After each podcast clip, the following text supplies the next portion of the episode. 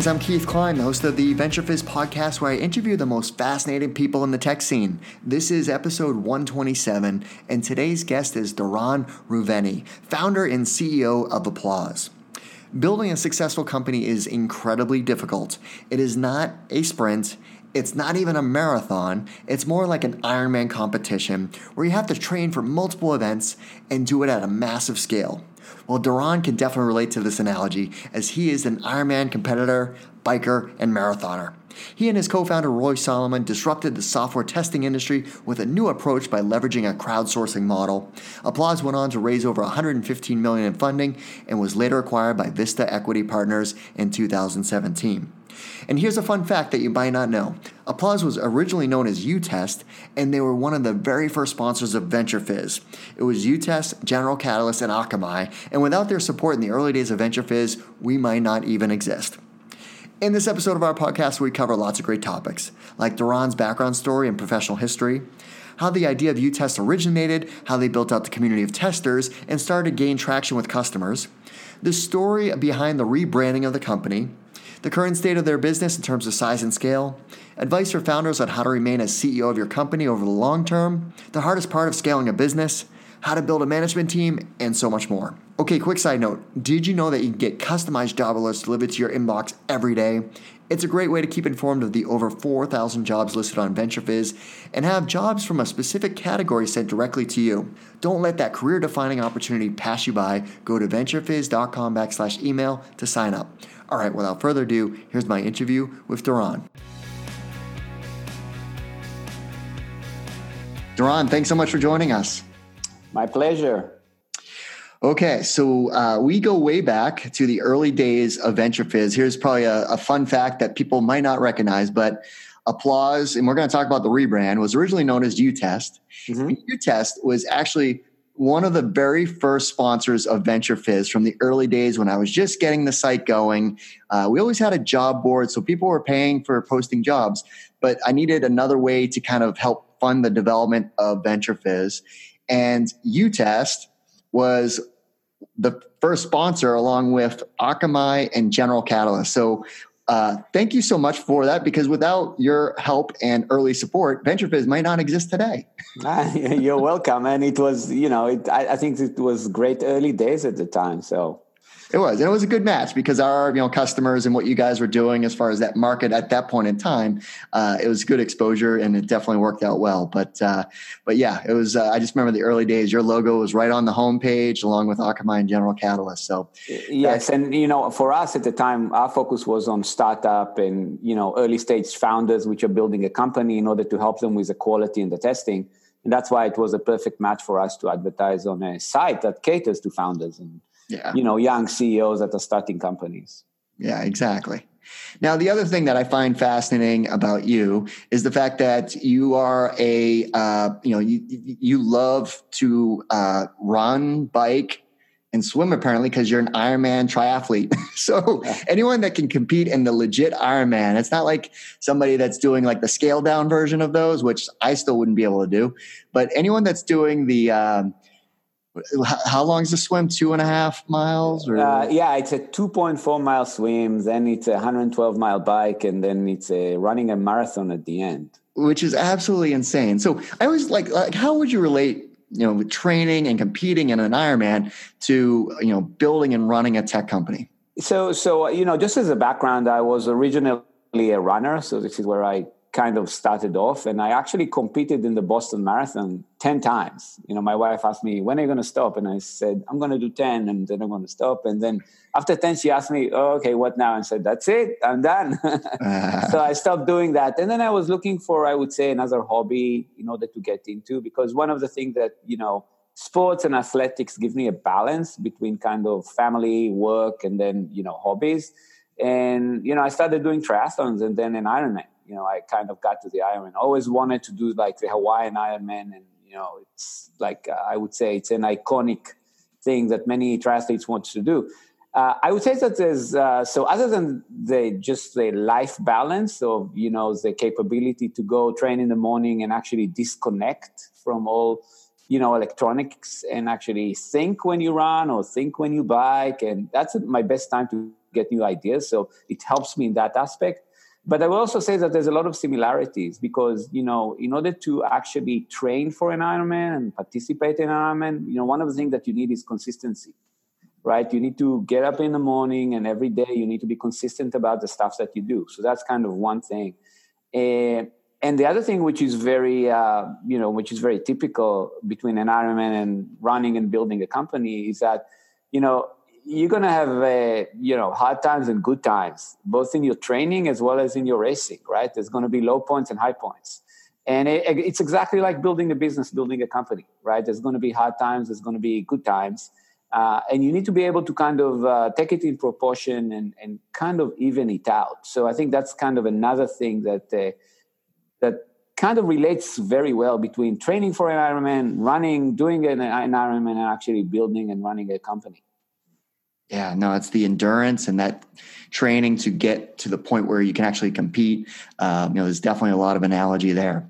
So let's go kind of rewind the clock. I always love the kind of early background stories of people. So, so where'd you grow up? What were you like as a kid? Uh, so I actually I have a, diff- a little bit of a different childhood because I actually grew up in Israel. So, you know, that's why, you know, your audience can, you know, sees my funny accent. It's actually an Israeli accent. Uh, eh, so that's where I grew up. And uh, I would say as a, as a kid, I was a very independent, which, you know, is very typical of Israelis growing up in Israel.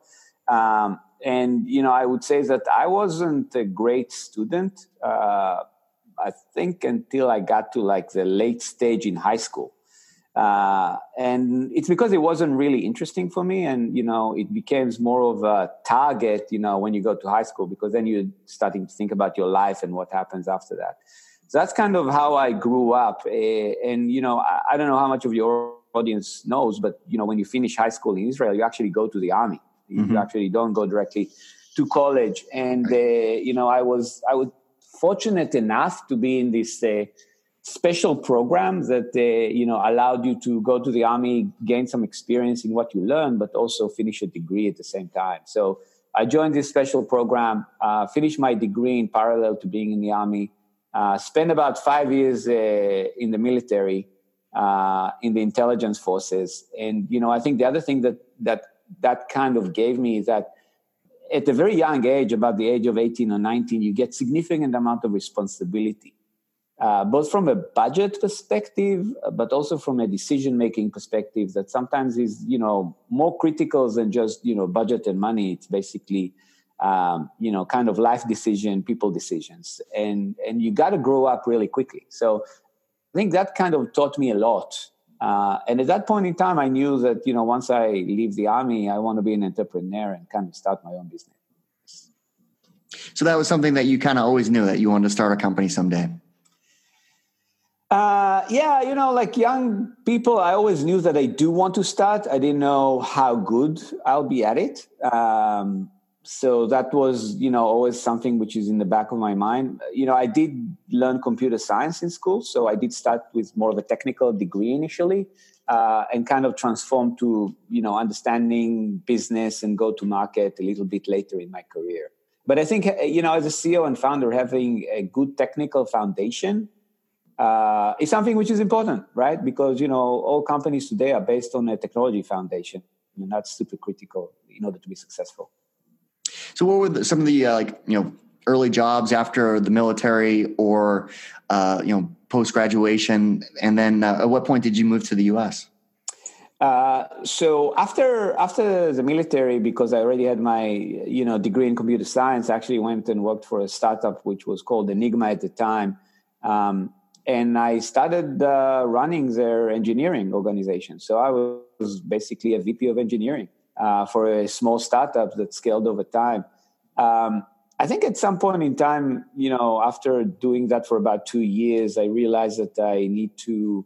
I, I kind of realized two things. One, you know, VP engineering is not for me. I need to move to do something else. I wanted to get closer to customers and users uh, and there was an opportunity with Enigma to actually move out to Boston and start their go to market uh, because they finished developing a pro uh, the product and they started they needed to start doing a go to market approach, meaning you know some marketing, you know building a sales team, and that was a great opportunity for me to actually move over uh, to Boston and actually start building, you know, the go-to-market approach for Enigma, and that's actually what I did. So, uh, completely new to me, very exciting. You know, start to understand branding and marketing and hiring salespeople, and then going and doing pitches. You know, that that it, it was a lot of learning at the beginning. So you had this like very well-rounded foundation because you know the military experience that also teaches you leadership, and we've had other Israeli founders on this program, and this, that that yep. experience just seems to be so uh, just critical and translates so well into entrepreneurship of what these founders have been able to accomplish based on that foundation experience. And then Enigma, you joined when the company was early stage leadership role, and then you know coming into the the U.S. and starting to really build a team that kind of built out this foundation for you that you know now I can see why Applause has been so successful. But what so what was it about? Um, you know, what was that aha moment that led you down the path of like I, I have this idea, uh, or you know you and your co-founder Roy, you know, starting what was UTest at the time. Yeah, so I, you know, at at a certain point in time, I think uh, I decided to leave Enigma and potentially, you know, look for something to do, you know, kind of, you know, as my own business. I did some consulting, uh, primarily to V to VCs in Israel, uh, that you know, in order to help their customers actually go around the go-to market in the US, which is exactly what I did for Enigma. And that's actually when where I met Roy. And you know, we need to remember this is like 2007. Um, you know, crowdsourcing didn't exist as a term at the time. You know, uh, iPhone wasn't launched yet. You know, App Store didn't exist. Uh, apps you know didn't exist at the time and roy had this idea of uh, he actually came from the space of, of testing and quality and he has this idea of you know i the pain that he basically saw in the market was you know it doesn't really matter how much i spend on testing and quality for software. Uh, people i spend on people on process on methodology and tools. When software gets to the hands of real people there's still multiple issues that get found. Uh, and his idea was, you know, what if I can test closer, you know, to my customers, to my users, uh, on configuration and devices and web browsers that my customers and users really use. And that was kind of his idea. And his idea was, you know, let's build a global community of test engineers and test in the wild on real environments and real configuration. So it was a very forward-looking idea, and uh, totally disruptive because before that it, i mean you had you would have to as a company you would hire all these manual testers that were actually that was their job they would test the product all yeah. day uh, what was it? Segue was like the automated testing softwares. Where you'd like yeah i think i think segue i think mercury existed yeah, mercury. at the time for the enterprises. Uh, i think uh, doing testing in india you know the offshore onshore model was pretty big because we're talking about the 90s here. Uh, but you know, again, crowdsourcing, even LinkedIn, which was a kind of a beginning of a community, was really early days, right? Um, so yeah, it was. Uh, you know, I'll, I'll, hand it off to Roy. I mean, the guy is a very talented and forward-looking guy, and I think uh, you know he he hit it right on the nail. That like there was a need in the market for it. Now, having said that, I would say that you know the, the original business model had to mature over time, and obviously the technology had to be built. Uh, but the original idea has a, had a significant amount of merit, assuming obviously you execute it well. And exactly, like so, it's great to have ideas. It comes down to execution. How did you go about building the community at first? Because this was a global community. It wasn't like just hey, let's gather some, uh, you know, people that are interested in testing products in Boston. Yeah, so you need to remember, like at the beginning, like we had no community, and then we had no customers, right? So you gotta kind of gotta start from somewhere. And I think what we did was actually pretty smart at the time. So we started developing our what I would call our uh, uh, tester onboarding uh, technology, which is a bunch of screens that the tester goes through in order to vet himself and you know kind of uh, profile himself. Uh, and that's basically the only piece of technology that we had at the time. And what we did was we actually launched that and we paid testers in order to test it. And we were vetting the bugs manually. And that's how we kind of went about, you know, building the first I would say, subset of community, which was originally about 100 people. That's it. Uh, but they were vetted and rated by us based on them testing our technology. And I would say that, you know, interesting enough, you know, up until today, uh, we use our community of testers in order to test our technology platform, meaning we eat our, do- our own dog food, right? So um, we today obviously we have a daily build and we run cycles nightly with our community. It's completely different.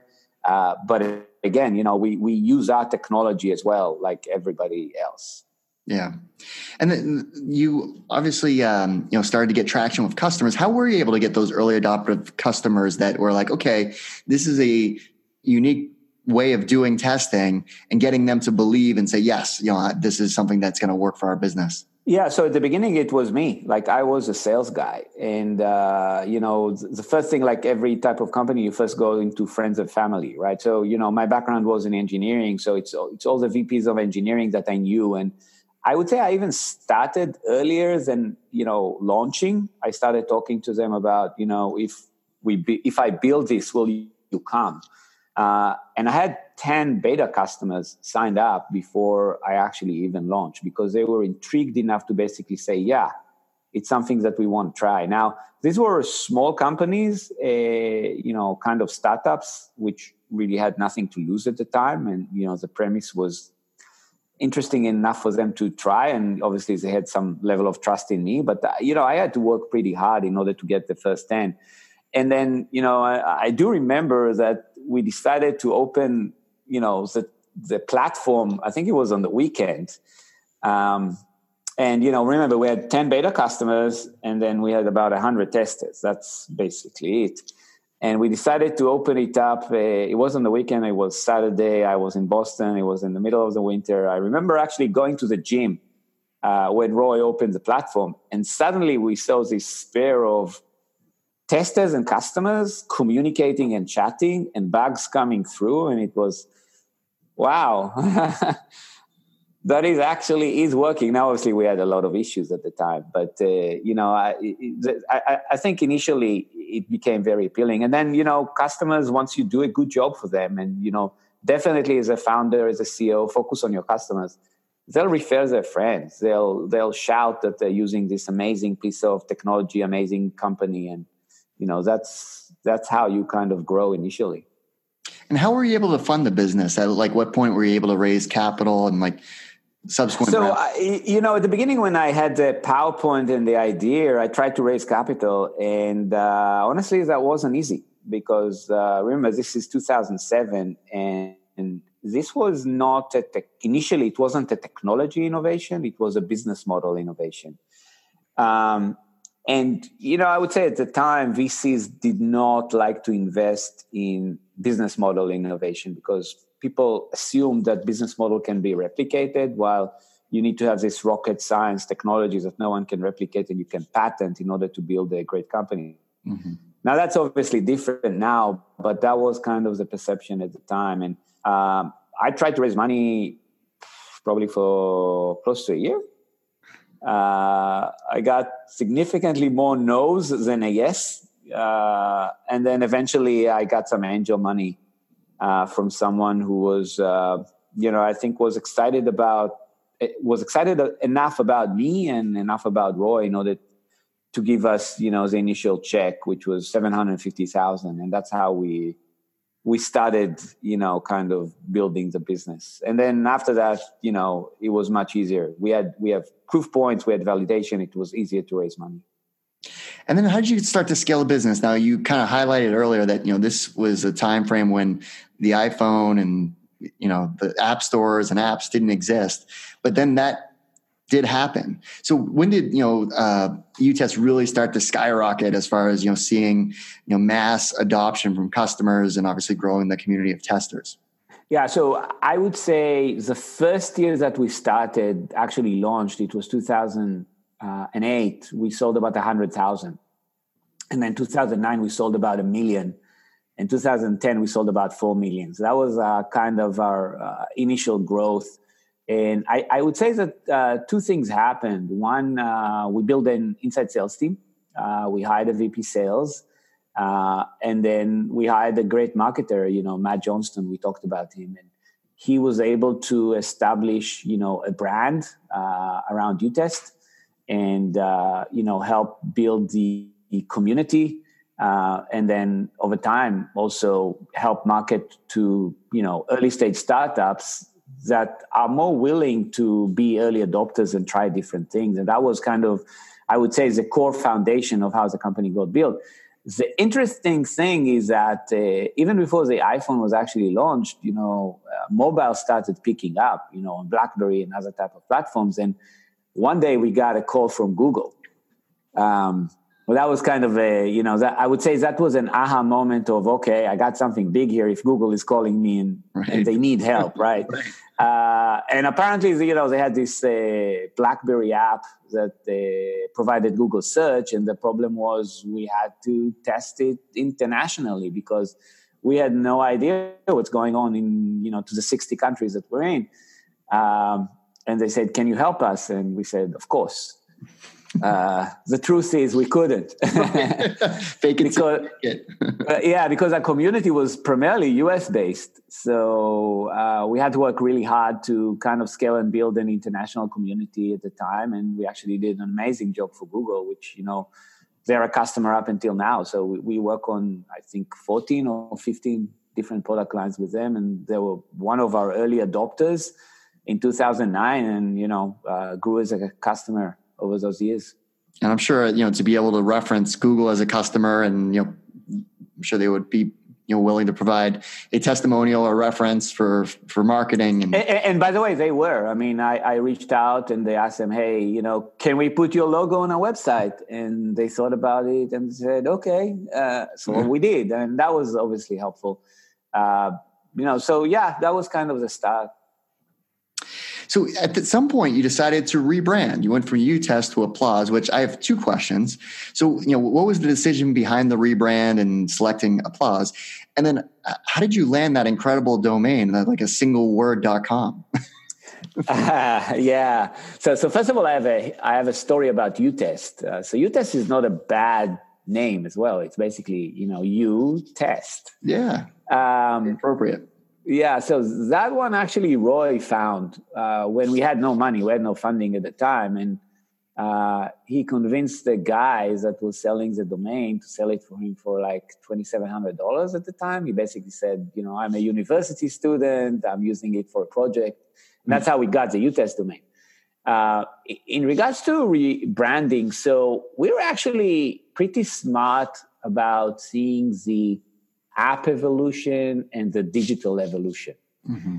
And uh, we felt that if we continue with the name UTest, it's going to prohibit our growth at some point in time because it doesn't really um, it doesn't really correlate to exactly what we do. It's too literal and not aspirational enough. And you know, we believe that digital is going to take over everything, and apps is going to be the way people interact with uh, you know computers and phones. Uh, and we were looking for uh, for for a name that I would say is more appropriate of what we do. And you know, this is where we're looking for various types of name, and applause came about. And you know, applause is you know it's perfectly spelled, it's positive, it has app at the beginning. Um, it has all you know it's all about what we want to do which is basically help our customers get more applause from their customers and users, right? That was kind of our mission statement at the time. And and we we basically acquired it. So there were uh, three people that uh, owned Applause uh, .com, the domain, and we basically offered them a price. So did you have the name that you had already decided on from a brand, and then figure out okay, who owns applause.com. Otherwise, we'll have to use applause something else or some other configuration of that domain. Yeah, that's exactly the way it was. I mean, uh, that was kind of one path that we took. The other path is we looked at other types of names which are similar in the space, but you know, applause is the one that we liked. Um, so we made uh, an offer in order to buy it at the time, and it was a low six-figure offer. Uh, and we managed to pull it off, right? And you know, once you do that, um, you know, we registered trademark it, and then we got the Facebook and the Twitter handler and everything associated with it. And yeah, it, it's a great name. Now, what's what's the current stage of applause as far as your business and scale, employees, like the current state of? of- yeah, it's a, it's a great question. So, uh, I, you know, very happy to say that we're growing as a company year over year. Last year we grew thirty percent uh, top line, and and that's obviously at a pretty high scale. Uh, we have uh, three main offices. Our headquarters is out of Boston. Uh, we have an office here in the Valley in San Mateo. That's where I spend the majority of my time. And then we have an office in Berlin that caters to our European customers. We're about 400 employees. Um, we focus, we work with many types of uh, enterprises across different types of industries because, you know, today what we do a lot is around uh, helping brands perfect the digital experience. So we work with, you know, software companies and financial institutions and media companies, uh, really across nine industries, because every industry today is doing business digitally. And then from a top line perspective, you know, we've passed last year the hundred million dollars of uh, annual recurring revenue. So, you know, obviously scaling very nicely. And and this year is a is a also a profitable year for us. So we're starting to turn a profit as well. So um, obviously exciting times. You know, if you can continue to grow at that same rate, that's obviously a very promising trend. Now, there was a significant event a couple years ago where Vista Equity Partners um, you know, acquired Applause, right? Yeah, that's true. So, so how did that come together? Like, I'm always fascinated by the you know acquisition story. Like, you're just you know heads down building a, a company that's venture backed. Um, you know, I'm sure at some point when people are noticing that your company is scaling, growing, doing well, there is an inbound level of phone calls or emails of interest of, hey, love to learn more about your business. So, so what? How does that all kind of come together? That was kind of uh, interesting because you know we were we not looking to sell the business. We were actually um, we're actually kind of starting to prepare to go public uh, at the time. Uh, and you have to remember, I raised uh, over the 10 years, you know, until the acquisition, $120 million in venture funding. So I raised quite a lot of money. So I had early stage investors and late stage investors. And, uh, you know, we were not selling the, we, we, were preparing to go public, you know, not immediately that year, but, you know, down the road. And, you know, I would say the board composition already included independent, independent board members. And we had the, you know, a, finance committee and when I had an audit committee. So we were preparing to have like a public board. Um, and then, you know, the relationship with Vista came about. And I think that I felt uh, two things. One, um, I felt that uh, there'll be a good firm to partner with, um, meaning they will continue to make investments in the business as a partner in order to continue to grow it. And two, I felt that it's a good opportunity for me to supply a significant liquidity inv- event to you know my investors and but also you know to the employees that worked very hard in order to get to the stage that we got. Uh, and then kind of restructure you know how the company is structured uh, with vista having a majority stake in the company and continuing to grow the business because i was very positive about you know where the business can go and that's why I decided uh, that that's kind of the right thing to do. So it was a win-win situation for everybody. You know, investors made a uh, significant amount of money, employees made money, um, you know, and uh, it allowed us to focus on the right thing and continue to invest in the business. And also, we need to remember, run independently, right? Sometimes when you get acquired by uh, some strategic acquirer, uh, the business gets integrated and you know into some division or something and that you know under vista's ownership or majority ownership we're running independently as a company and you know they they're letting us continue to run and grow which is a great thing.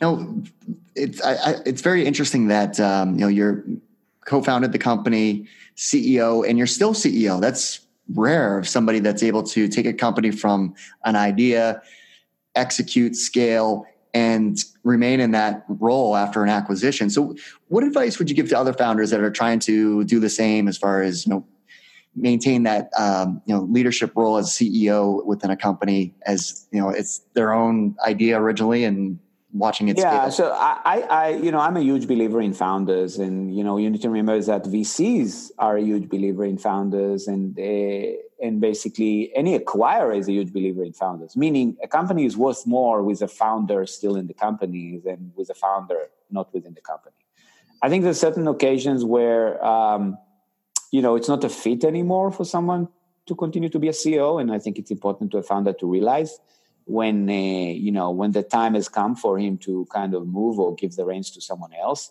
But as long as, uh, you know, you feel that you continue to grow and learn and, and, and as long as you feel that, uh, and as long as you feel that the, the company is doing well and growing, I think it's a great opportunity. You know, again, the company is worth much more with a founder in it than the founder is not in it. Now, again, not every founder CEO uh, can scale all the way from zero to 100 and even beyond that. Uh, and that's okay. I mean, some founders are more built around idea innovation and then building the technology and then moving on. Some of them are better at later stage, right? Uh, but I think as, as every founder, one recommendation that I have is that you're not going to do everything by yourself uh, because you're not good at everything. Uh, you may know a lot, but you're not good at everything. So focus on what you do well and surround yourself with a great leadership in areas where you know you're not that great, right? Uh, if you're not that great in technology, focus on getting the best VP engineering that you can get. If you don't understand go to market, you know your cro your vp sales is the most important piece right so really brings the right leadership in order to make you successful because there's no way that you can be good at everything and when you look back at the business and when while you were in scale and you know throughout the history of the company like wh- what do you remember as being like the hardest thing of scaling the business because you did get to the point of you know zero revenue to where you are today you know was it perfecting the sales model? Was it the go to market strategy? Like, like what, what, what, do you remember? Like, man, it took us a long time to get it right. so it takes a long time to get building a brand right. Okay. Sometimes you get lucky, but most of the time it takes time. It takes time to build a management team and a leadership team that can hire good people and scale the business like really a players because we need to remember that a players bring a players. So you as a ceo needs to surround yourself with a players in order to be successful um, and then you know obviously sales is hard. You need to remember that. You're uh, gonna you're asking people to give you money for something that you presumably are going to do for them uh, or the software that you're going to give them is going to do for them. And you know that that is a hard thing to do right to convince people.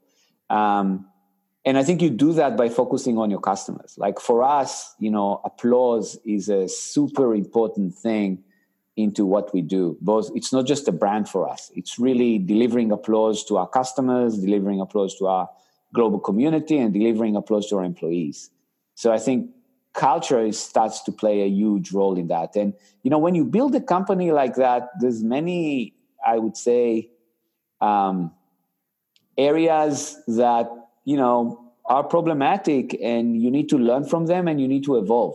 It's never a linear. It's never a linear growth, right? You always you're always going to hit hard times and and then if you have the right people that are think, sitting together playing as a group playing as a team they're going to figure it out now, what about you touched upon getting the right uh, executive team in place, so the management team, which as you're growing a business, there's different stages of a company that maybe the leadership team is cut out to do the zero to five million, the five to 10, the 10 you know to, to 50 the 50 to 100 so how did you evolve the management team based on that you know parameters you talked about matt johnston who was like one of the best cmos in boston and and you know he did such a great job with your company his career grew and he became CEO of a company, right? So that was good for you know for everyone, yeah. right? Yeah. So so how did you continue to evolve the management team based on uh, phases of the company? Yeah. So building a management team is a lot of hard work because it's not just building, it's not just hiring individuals. They also need to collaborate and, and work as a team. So they need to get along, right? Because that's how you get the maximum out of them, and that's how they also enjoy coming to work, right?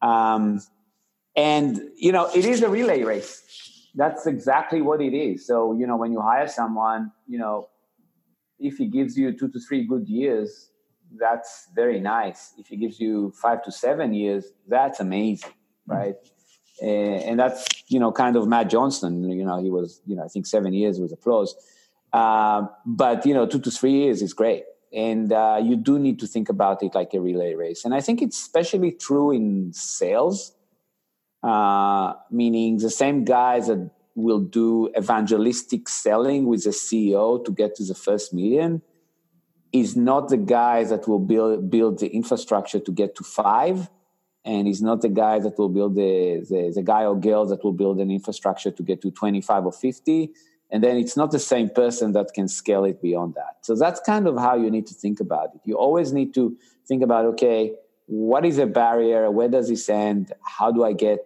the next one up? And that's exactly how it is now, you've been a, an angel investor and a board member of startups. What advice would you give to others that are interested in doing the same, getting into angel investing or joining, you know, as a, as a member of the board of directors for a company? Yeah, so so angel so angel investing is hard. uh, you know, most most people don't make any money from angel investing. Uh, and and by the way, I actually was fortunate enough to make money from angel investing, but I, I, mainly do it not in order to make money. That's kind of my honest answer. I do it because I enjoy helping, you know, early entrepreneurs that are building a business, and most importantly, it's not just about money. Uh, every time I give, uh, you know, a company some money as an angel investor, I also spend some my time in order to help them obviously if they want it but I, I, spend my time in order to help them scale and give them from my experience uh, from my connection from my introductions because i don't just believe in you know uh, for me i don't believe just in you know giving money and, and moving on.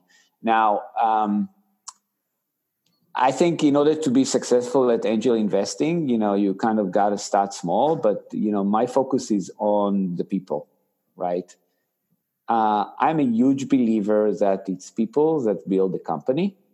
Uh, and if you focus on the right CEO, the right management team, and some kind of a good idea, they'll make it happen. So it's people first for me. Uh, and then after that, it's, you know, idea, market sizing, stuff like that. Because I think people, good people figure it out. Smart people figure it out. So that's kind of how I focus. And you know, from an independent board member, yeah, you know, I've, I've been an independent board member on a few companies, I think, uh, that have done really well. So, you know, Runkeeper, I've been an independent board member as they sold to ASICS with a very good outcome. Uh, I've been a board member on GrabCAD, again, two Boston companies. They, they sold to Stratasys at the time. Uh, and again, for me, it was gaining experience as an independent board member, but more importantly than that, building a relationship and really helping young entrepreneurs, you know, go past the phase, like get to the phase that I got to. Uh, and that's really enjoyable for me. And and and by the way, I do like this early stage uh, because it's an exciting stage, and that's why I, I, I like to take an active role as an independent board member or as an angel investor. And did uh, you know? So Hardi from GrabCAD and Jason Jacobs from Runkeeper, like, did they seek you out? Because there was, you know, community is a big piece of those, you know, companies as well. Uh, so you know, I think Hardi seeked me out. I think he saw me speaking at an event around the community, and that's how we connected. Uh, and then Hardi introduced me to. After I helped Hardi, he introduced me to Jason, and I helped Jason uh, and there's a few more companies that uh, I'm invested in as well, uh, you know, here in the Bay Area as well. But again, for me, in order to invest as an angel investor, I want to be involved uh, with the founder and CEO and see that I can actually help him. If it's a, if it's an area which is not in my domain, I can't really help, then you know I wouldn't invest. So, are there any uh, books that you that you've read recently that you would recommend? Um, you know, entrepreneurial, or they could just be you know for fun. Yeah, so you know, I honestly I started listening more to podcasts than actually reading books. I agree. Obviously, I'm. I think it's a. I think it takes uh, less energy, and you you know you can listen to them on flights and in airport, and it's. Uh, it's actually you know pretty entertaining. So I do listen to your podcast, which is great, by the way. So awesome, so, thank so you, thank you, thank you for having me again. um, so you know, I would say that one of the podcasts that I listen to it's a it's a guy called Rich Roll. Uh, he's from Southern California, and you know he's a he's an ex lawyer that kind of turned vegan and focuses on, you know, I would say mentoring people in life. That's a great podcast that I listen to. Um, and then a book. Uh, what's the latest one? Um, so th- there's a book. It's it's kind of I think it's kind of a life book, but it's it's primarily around athleticism and Ironman. Eh, it's by a guy called uh, he's he's a world famous coach. It's called his name is Matt Fitzgerald, and the title of the book is How Bad Do You Want It? Mm. And he talks about the power of the brain and the mind over the body. Uh, and it's true to in, in, it relates to everything. It relates to sports. It also relates to business or career life. And it just talks about you know how can you how can you use the power of the mind in order to be successful? So that's kind of the last book that i read. I haven't heard of that book yet so i do want to check that out. I love the how whole- bad how bad do you want it? Yeah. Yeah because i mean i like you know, I, I, you know usually hear you know hard thing about hard things or you know Shoe Dog Phil Knight, which I you know I read both those books and they are absolutely amazing. Um, and you know the uh, Shoe Dog was just I when I opened it, I didn't expect to read what I read of how much of a fight it was to build Nike from the early days. Like I love oh. that that story was about the early days of Nike, not the you know Michael Jordan era where they had a brand and success and where they are today. It was the fight of keeping that company alive. It was amazing. And, and, by the way, I think every time you you you read a book from a founder or you you hear a podcast or whatever, you know there are challenges, right? And you know I think overcoming the challenges is like one unique aspect that the founder CEO needs to have, right? He needs to be able to overcome challenges all the time all the time. That's what it's all about the fight. All the time. well, Doron, thanks so much for taking the time for walking us through your background, all the great, uh, you know, stories that you shared about applause, and of course, all the great advice too. Yeah, my pleasure. And of course, Applause is hiring. So if you are interested in checking out opportunities at this great company, there's lots of uh, job listings on their biz page on VentureFizz, which is venturefizz.com backslash applause. Doron, thanks so much for your time. Thank you. Have a great day. Well, that's our show. I hope you found it useful and entertaining. If you did, please make sure you subscribe so you'll get future episodes. Also, please consider leaving us a five star review and share this podcast with all of your friends and colleagues in the industry. It all really helps us out. Last but not least, don't forget to visit venturefizz.com, the most trusted source for tech and startup jobs, news, and insights. Thanks for listening, and I'll see you next time.